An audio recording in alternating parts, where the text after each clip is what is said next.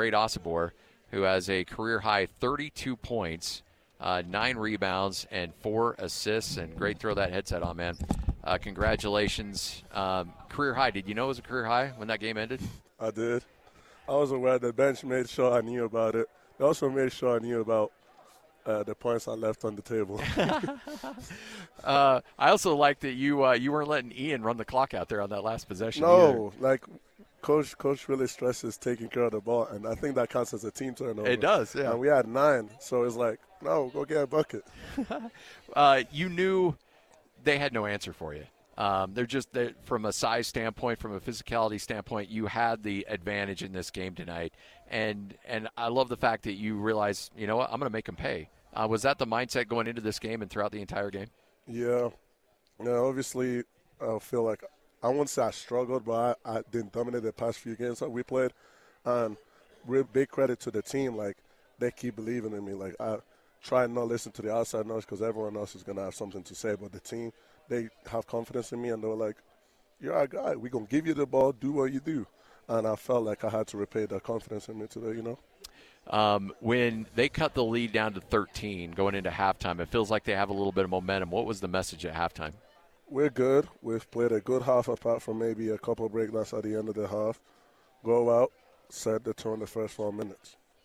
Uh, and then when things really got rolling there in the second half, it just felt like it just steamrolled and everybody was making shots. You guys ended up shooting 63% from the field with 52 points in the paint, you having a good chunk of them. Um, when you have that confidence and you feel like everything's going your way, what's that like as a player out there for you? Well, it's it's big time. Like especially when you can feel feel all the energy from your bench or your teammates. Everyone's happy for you. Like, and you're in like a zone. You're like, okay, like right now the coaching staff is putting me in a situation to do what, what I can be good at, you know. Yeah. Um, it's just my job to go out there and execute. Uh, you know, you you played with an elite big at Montana State. I did. And uh, and now you've got a potential great player in Kalifa Sakho. Yeah. Um, do you are you learning some of the things that uh, Jubrile taught you last year in helping him come along? You like that role of being kind of a mentor? Absolutely. Like Kalifa does things I can't do, like his fast twitch, his six eleven, he's super fast. He's like he's an elite athlete. Like the way he moves, the way he can switch, and his athleticism, like that's NBA athleticism he's got. So I feel like me, I've been playing a long time now. I feel like I can help him out with the with the little stuff, like because he's got all the intangibles. I help him out with the little stuff. He's gonna help our team, and he'll help him down the line. You know. How hard is it to prepare for a team like this? Oh, they're a really good team. Like the offense that they run, they make you guard. As soon as you relax, someone's getting a layup. So I'd really uh, big uh, give big credit to our scout team. They gave us an awesome look like this week. Like we was guarding in practice and was like, "There's no way this is how they play. That is how they played." But seeing that every day this week really helped us. You know. Have you ever played against an offense like this before? I haven't. Really? I haven't. This wow. was my first time. I, am I'm impressed. it's a good a good offense to go here. But big credit to our coaching staff and our scouting. Like they, they prepared us.